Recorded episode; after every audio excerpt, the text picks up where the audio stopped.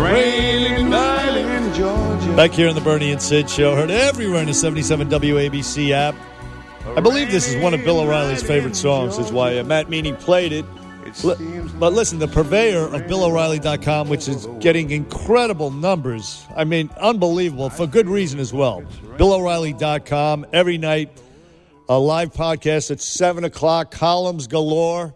He's he's got another column out. It's called One World, and it's very, very, very interesting reading. Anyway, let's bring in Bill O'Reilly on the Bernie and Sid show. Good morning to you, Mr. O'Reilly. Hey guys, Brook Benton, best 45 ever recorded. You guys remember 45s, right? Yes, do. I Yes. All right.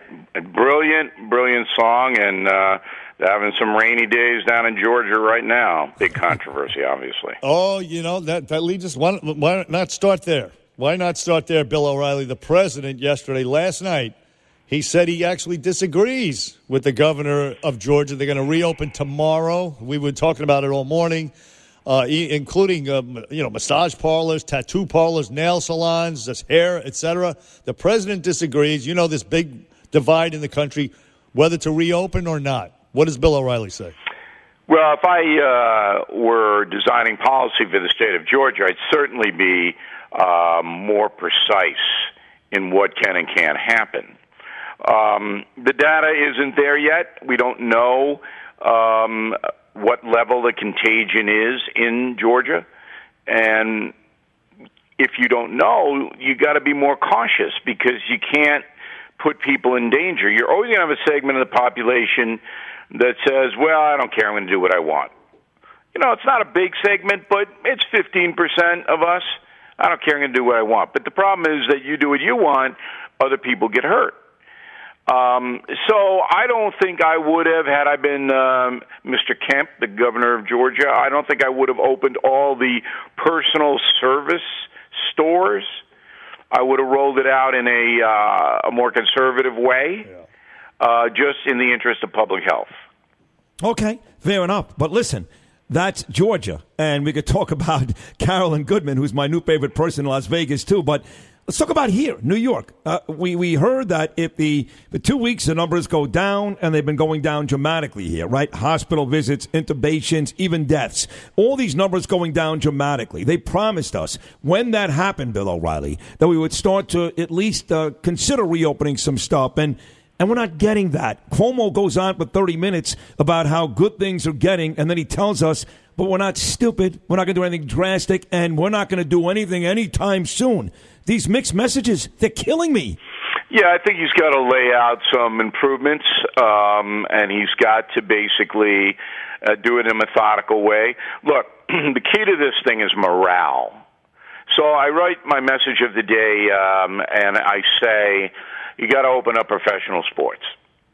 You got to do it May fifteenth because you got you need three weeks to train and to uh, test. So it would work this way. Uh, Major League Baseball opens, they play in the minor league parks. NHL, NBA open, they play in their arenas. No fans. You test the players and the personnel around the players and the broadcasters every three days. And then you let television and radio go in and cover the games. Now, that is extraordinarily important for the country's morale. And it shows that, yes, we still have an urgency because there's no fans in the stands, but we're reasonable people trying to work to a place to provide relief for the American people. Relief is the key word. So when I put that out there, and I know it got to President Trump, um, I got silence. I get crickets. And I'm saying to myself, look, this is workable. This is doable. And you guys have to make it happen. The downside is not nearly what the upside is. And that's the calculation. What's the downside? What's the upside? So I want, and I'm demanding Wow. sports open on uh, on May 15th. I, I could not agree more. What a, what a, uh, morale booster that would be. Yeah. A, semblance of normalcy, and again, as you point out, it's not that difficult. To really, to, to People to are do- going to start committing suicide if they have to watch more cable news. It's true. I mean, There's it's, going to be masses. it- It's going to be people like wandering off cliffs. it is terribly depressing what we have to watch. Uh, Yeah, And- and- give me anything. I'll I'll take the Winnipeg uh, Calgary game. How give about- me that. how about chess? You know, you could have like some guy from Russia play some guy from you know in the United States on TV. Anything. Put something on TV That's competitive. right. Darts. You can and, bet on and- darts. And once you start to get a morale lift, then people will be more reasonable. I, I think that now we're we're back into our old conservative versus liberal thing. Now the liberals don't want to open the uh, the country because they don't want Trump to benefit, and the conservatives do want Trump to benefit, so they want the country. You know, I mean, please. This is really a deadly situation. Everybody knows that. So let's just take it methodically. But there's no reason you can't open sports. Open them. Let's do it. I agree. Uh, Bill O'Reilly. Now, listen, uh, you talked on your uh, Bill O'Reilly podcast about China. What China did to us uh, by allowing these flights to, to leave Wuhan and locking down the rest of China, but allowing them to come to, say, JFK, which is why New York is in such a. Uh, it's, the state that we're in right now, everything is shut down. We, uh, people are dying. We know that. But we can't hold them accountable necessarily because we depend on them. It's quite the conundrum for the United States. I think in the uh, aftermath of the virus that China's going to suffer dramatically. I'm predicting that the President Xi will be removed by his own party, and the communists will remove him. Um, it's so bad in China, and people don't pay attention. I understand that, um, but I'm in business to bring you very inform- simple information because I'm a simple man. So, in the middle of this whole pandemic, there's a Chinese New Year, and the Chinese government allows a 40,000 family celebration in the middle of Wuhan, knowing the contagion is there and the contagion is rapidly putting people in the hospitals. They allow it. 40,000 families, so I, more than 100,000 people gathered together, and that's when the thing exploded. So you look and you say, okay, so we have a, a country that doesn't respect life, and that's that's what it comes down to in China. Do they care whether people are killed in Wuhan? No. Communist government doesn't care about life. Um, it, everything is there to serve the state. So their mentality is it's better for the state that nobody knows about the virus because it's going to hurt our economy. We'll try to tamp it down with the army, which they did, but it didn't work. Um, and, and that's that. Now, as far as the United States is concerned, we can pass legislation that um, key products are not to be made in China, and American companies are not to participate in that. That can happen, and I assume it will happen. It let, will happen. Let, us hope so. The, the, Chi- the Chinese, by the way, were smart enough to cut off travel from Wuhan to the rest of China, which is why you have single digit death counts in, in cities like Beijing, Shanghai, and Hong Kong. Not so much in New York, though, where they allowed flights to, to land at JFK and uh, elsewhere around the globe. I mean, they, they were very, very evil in what they did. Yeah, the problem with New York is the mass transit system, um, and and we have so many people taking it, and nobody knew about the virus, and a lot of people on the subways and the buses were infected, and that's why it, it went through the roof, because we have by far and away uh, the most use of mass transit. The other problem in New York is that um, there's a lot of tribalism here in the sense that there are communities that don't really consume news. They they are non-English speaking in some cases, and they were behind. They didn't know what was happening, and it was still mingling, and and so that's that's what the problem was. It wasn't a, um, a presentation to all 16 million people in a New York metro area that, hey, you got a danger here. Stay off the subways. That never happened, and I don't blame anybody for it. I don't think it's fair to do that. Um, but that's why I'm explaining why our city and our area has so much suffering right now. Bill O'Reilly, the great Bill O'Reilly. Of course, you hear his stuff every morning on this station about seven fifteen. He's here every Thursday at eight forty. So you know the, the federal government, poor Donald Trump, he, you know, every day has to battle what you know perception, right, uh, Bill? I mean, forgetting about what actually happens, perception.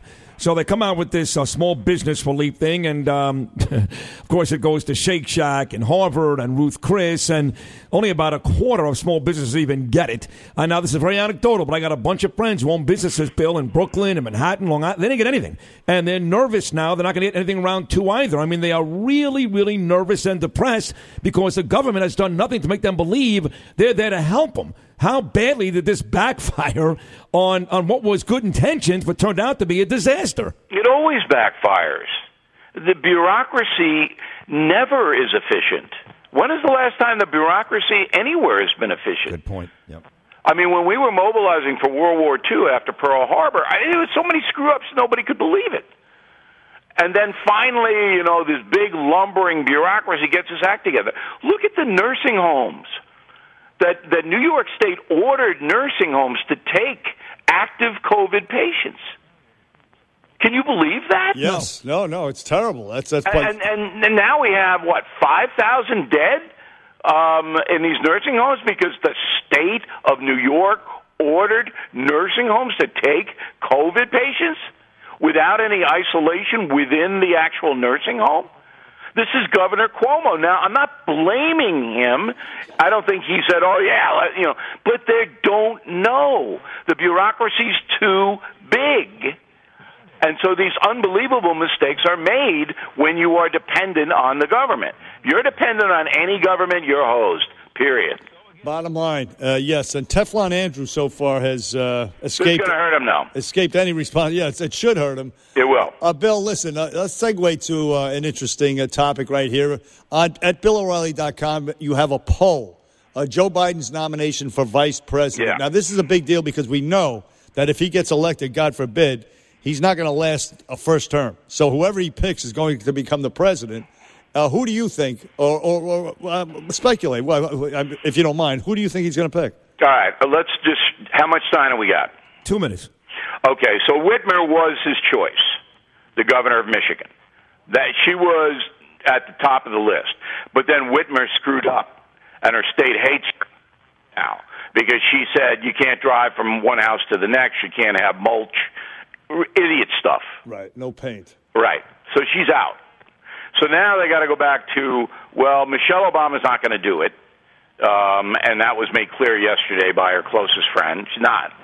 So now they got you know the usual suspects.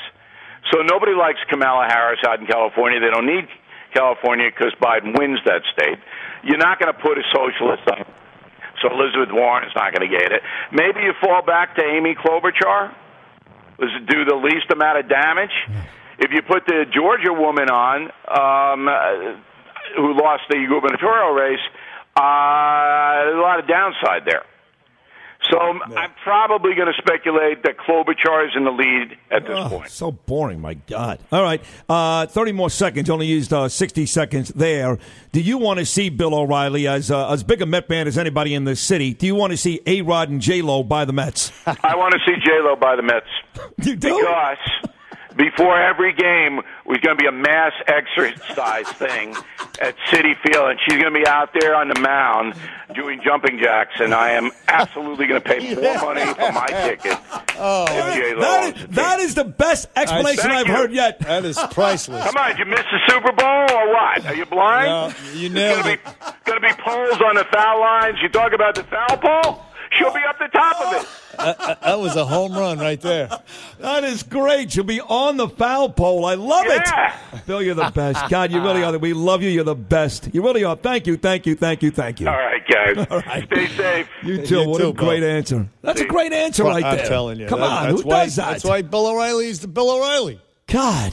J Lo on the uh, On the foul mound. pole. on the foul pole on the mound, running the bases. Oh, that's great.